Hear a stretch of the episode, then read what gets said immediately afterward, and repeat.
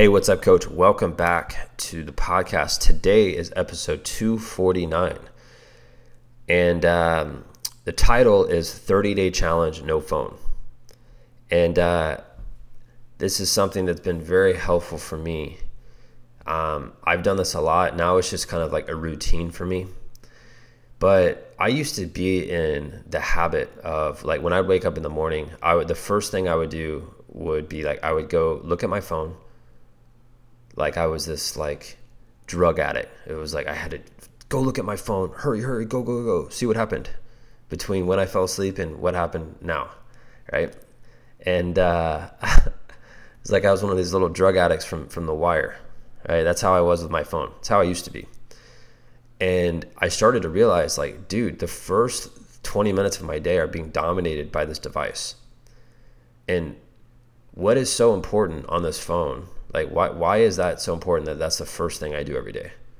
Like that just doesn't like personally it just doesn't make sense.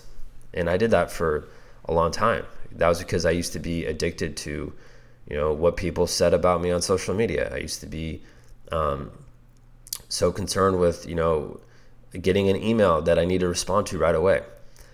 And what I started to do, and this is something I would challenge you to do over the next 30 days, is it's really two steps. But step one is do not sleep in the same room as your phone. Right? And I would tell you to do that for a variety of reasons. A lot of people who look at their phone right before they go to bed are thinking about work, they're thinking about things that are not allowing them to actually relax. Right? So that's physically that's not going to help you. It's not going to help you sleep good. And then mentally in the morning, like if you wake up and you just roll over and you grab your phone, like you're already putting yourself in that habit of seeing what's up on Instagram, seeing what's up on Facebook, seeing what's up, right? You should be using social media and all that like as a as a business, not as oh like let's go look at this right when I wake up because when you do that, it dominates your day. Because you could see one little news story on social media that ruins your day. It ruins your mindset for the whole day. And that's the first thing you see.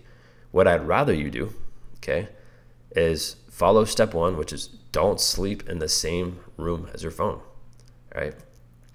And that means it's away from you. Like if you need to have an alarm clock to wake up, cool. Go buy an alarm clock for like five bucks at the store. All right, easy peasy. All right, step two is only use your phone for business related activities. And tomorrow, I'm going to show you how to do this without your phone, right?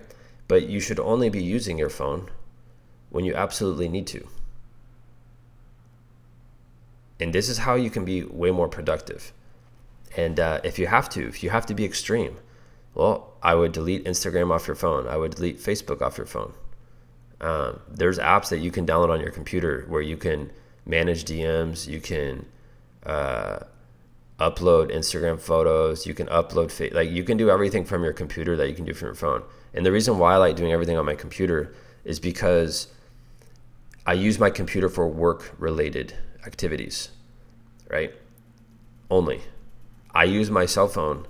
There's literally like seven people who can who could call me only and those people I would pick up. Everyone else I never pick up my phone. Right? That's how tight I have this down because I'm not going to let someone text me during the middle of the day and ruin my my workflow that I have. Right? And uh, this is really really important stuff because I know most people listen to this are like, well, you know, I'm going to do this for like a couple days and then I'm just going to download Instagram again on my phone. No, you don't have to do that. You don't have to do that you should stay really disciplined. And this is a good test to see how disciplined you really are.